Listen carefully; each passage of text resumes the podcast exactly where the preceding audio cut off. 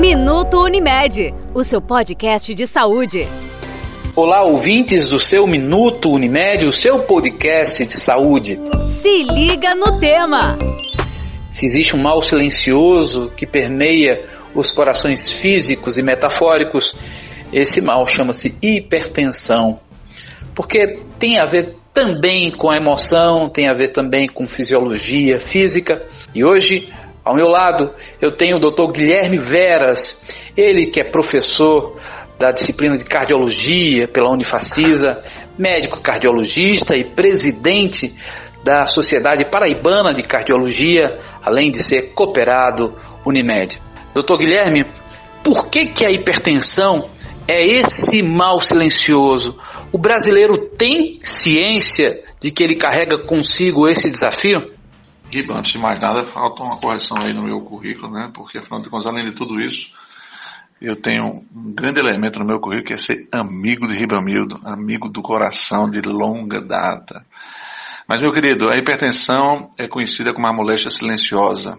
A hipertensão é, tem uma prevalência aí da ordem de 30% da população adulta.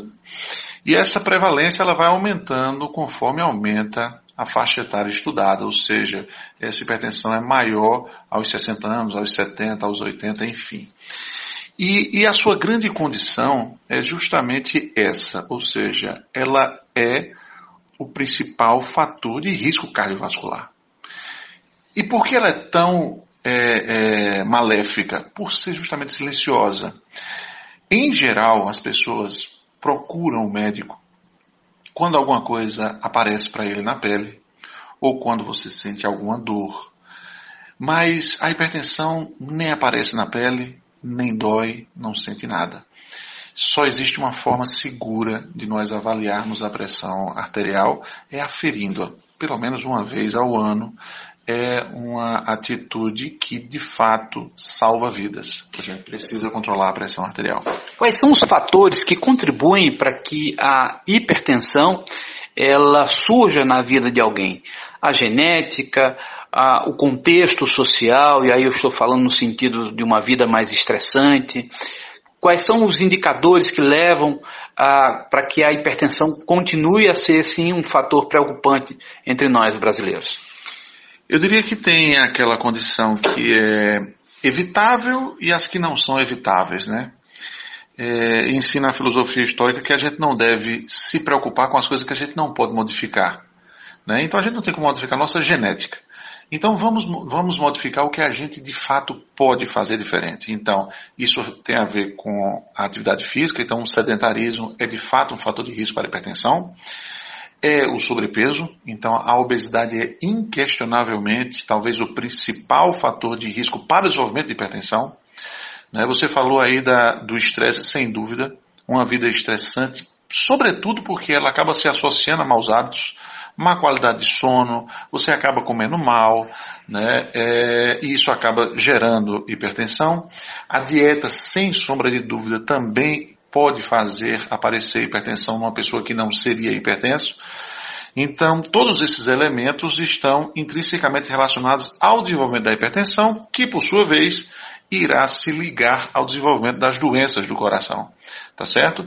Outras condições entram também aí. Então, por exemplo, a diabetes, ela aumenta a propensão a pessoa desenvolver hipertensão, o colesterol elevado e essas condições todas juntas, ou seja, obesidade, colesterol alto, é, hipertensão, triglicerídeos elevados, tudo isso na realidade é, é uma síndrome, é a síndrome metabólica.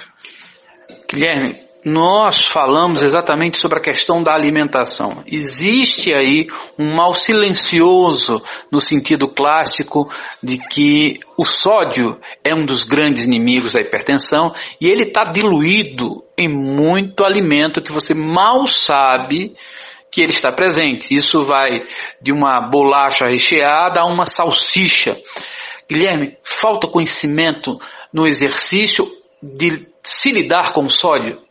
Sem sombra de dúvida, porque muitas vezes, como você disse, alguns outros sabores podem atrapalhar a percepção do sal nele. Então, por exemplo, você não imagina que num refrigerante tenha sal, né? E tem. Então, uma latinha de qualquer refrigerante é muito rica em sódio e você não percebe aquele sabor salgado, porque para suportar o excesso do açúcar, aquilo é, é, colocado ali dentre várias outras razões, e aí você não percebe. Mas condimentos também, especialmente aqueles condimentos é, que são adicionados, são comprados no supermercado, artificiais, tem muito sal, molho shoyu tem muito sal, pouca gente percebe isso. Né? Então, o sal, além de a gente saber que aquele saleiro à mesa é realmente um hábito a ser eliminado de nossas vidas, nós não devemos ter saleiro à mesa.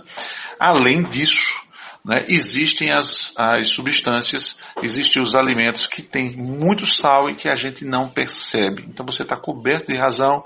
Para além do problema é, do sal, existem os alimentos que vêm com esse sal aí fantasiado. Vamos falar um pouco sobre o tabu da medicação. Por que, que tem tanta gente que ainda resiste a tomar medicação no combate ou no controle à hipertensão? Que tipo de, de, de mistificação nós precisamos tirar da mente dessas pessoas em relação à ajuda que uma medicação pode realizar para a saúde delas?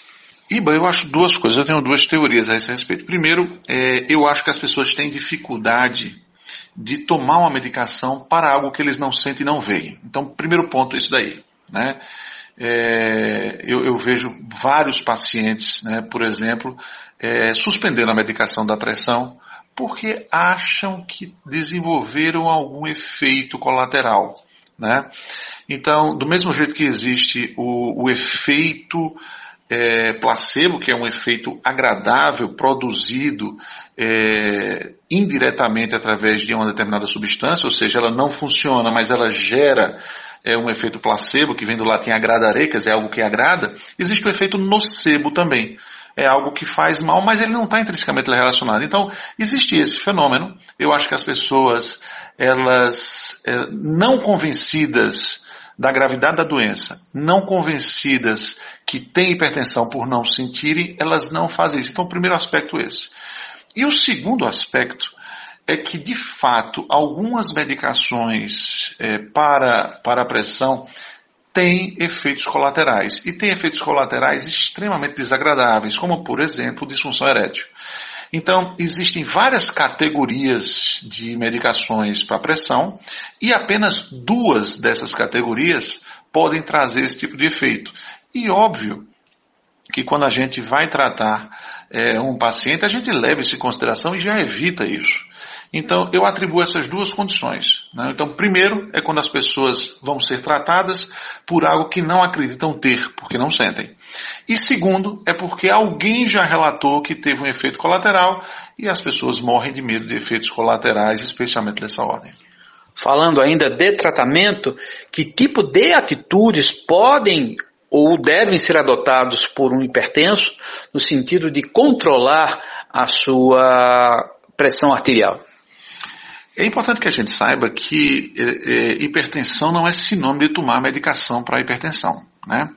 Então, uma boa quantidade de pacientes, especialmente aqueles do estágio 1, né? Só para é, é, a gente esclarecer, a gente divide é, os pacientes hipertensos com em gravidade. Grosso modo, de 14 por 9 até 16 por 10 a gente considera classe 1, de 16 por 10 até 18 por 11 a gente considera classe 2 e acima disso classe 3. Então, especialmente esses primeiros do, do grupo 1, tá certo? Que é uma hipertensão que precisa ser é, debelada, que precisa ser tratada, mas a gente pode conseguir tratar esses pacientes sem medicação. Aí você vai dizer como? Bom, a primeira delas é perdendo peso. Existe uma relação linear entre peso, é, seja aumentando o peso e aumentando a pressão, e também reduzindo o peso e reduzindo a pressão.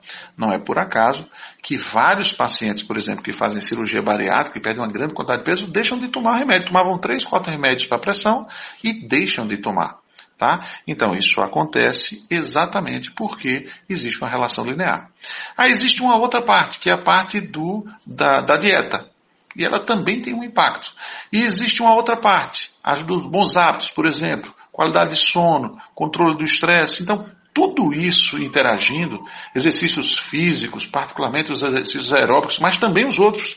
Quer dizer, mesmo exercícios de musculação, eles também têm um efeito, têm um efeito, hoje sabemos disso, também têm um efeito positivo no controle da pressão. Mas os exercícios aeróbicos, ou seja, aqueles que nos fazem suar mais, ou seja, caminhadas, é, bicicleta, corrida, futebol, natação, enfim, esses exercícios eles têm um impacto muito positivo no controle da pressão. E esses impactos, esses incrementos são todos independentes. Então você reduz X por conta da dieta, X por conta do peso, X da atividade física e você pode conseguir controlar a sua pressão única e exclusivamente com as modificações do estilo de vida. Recado que você deixa nesse nosso momento final do nosso podcast para aqueles que ainda carregam a dúvida: será que sou hipertenso? Será que não sou? Que tipo de atitude uma pessoa dessa deve tomar? Ou pelo menos nortear para que ela suspeite que porventura tem tem a hipertensão? Eu conto sempre aos meus pacientes é, que eu sou hipertenso. Eu, eu gosto de, de, de dizer para eles isso. Eu acho que eles se sentem mais próximos, né? Eles, olha, eu tenho a sua doença desde os 35 anos. E uma coisa interessante, você não sabe como foi que eu descobri. Eu estava num congresso em São Paulo comprando aparelhos novos de pressão. E aí, eu, eu que sempre vejo a minha pressão todo ano, né? Eu também vou ao médico, eu também faço meu check-up, né? E em janeiro minha pressão estava normal. É, quando eu sempre faço, é o mês que eu faço. E aí quando eu estou no congresso, lá no, no meado do ano, vou fazer um teste e vejo em mim mesmo quanto é que dá a pressão. Aí a minha pressão, a primeira, 15 por 9,5. Não, não é possível, esse aparelho não serve, não vou comprar esse aparelho. Né? Aí vejo outro aparelho, 15 por 9,5. Digo, opa, já pensou? Hipertenso. Então, é, depois eu fiz um mapeamento da pressão, que é outra coisa interessante, né? É um, um exame tão simples que você fica com o aparelhinho 24 horas e aí você tem uma noção muito melhor, não de uma aferição, mas de 60, 70, 80 aferições ao longo das 24 horas. E aí, de fato, é, confirmou que eu era hipertenso, minha família é de hipertensos. É, eu já, eu já sabia que isso um dia poderia acontecer. Essa faixa etária de 35 é bem típica da hipertensão, que é outra coisa que merece que a gente comente aqui. Né? A faixa de, de, de hipertensão, essa mais comum, é de 30 aos 50.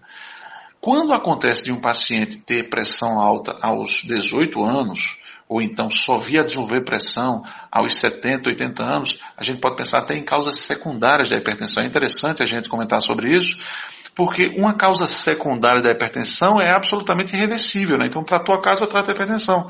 Quer ver uma causa é, secundária de hipertensão que pouca gente se dá conta? Medicações. Então, gente que faz uso, por exemplo, mulheres que usam anticoncepcionais, pode desenvolver hipertensão. Né? Pessoas que usam corticoide, pode desenvolver hipertensão. É, pessoas que tomam de maneira inadvertida inadequada anabolizantes, pode desenvolver hipertensão, enfim, medicações outras podem ser causas secundárias de hipertensão. E tem uma que é muito, muito prevalente no nosso meio, talvez seja a causa principal de hipertensão secundária hoje em dia, que é a apneia do sono. Isso é uma coisa interessante também, Riba, da gente, da gente comentar. Então, aquelas pessoas que roncam muito, aquelas pessoas que têm sonolência diurna, pessoas que têm irritabilidade, sonolência diurna, pessoas que acordam com dor de cabeça já pode procurar a gente investigar direitinho, porque pode ser que ela tenha síndrome da hipopneia ou apneia obstrutiva do sono. E aí você tratou a apneia do sono, trata a hipertensão, porque ela é secundária.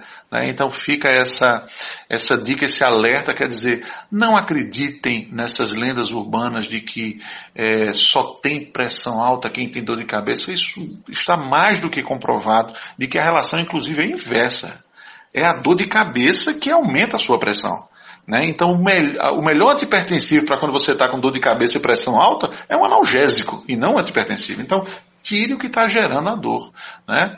Então, a dor de cabeça, mas também a dor no pé, a dor de barriga, qualquer dor aumenta a pressão. Tá? Então, eu acho que essa é a dica que eu queria realmente deixar para os nossos ouvintes: é que não confie, faça uma aferição anual, uma vez ao ano, pare para fazer isso, tá certo? Vá ao seu médico de confiança, faça uma avaliação simples, dose sua glicemia, seu colesterol, seus triglicerídeos, tá certo? Faça uma aferição da pressão arterial, porque isso é um, um gesto simples que salva vidas. Cuidar de você. Esse é o plano. A você, ouvinte, nosso muito obrigado diante de um recado tão importante vindo de um dos nossos cooperados, doutor Guilherme Veras, cardiologista. A você, uma atitude que pode mudar toda uma vida. Acredite, um hábito pode salvar. Até o próximo encontro. Gostou do episódio? Compartilhe com seus amigos e até o próximo Minuto Unimed.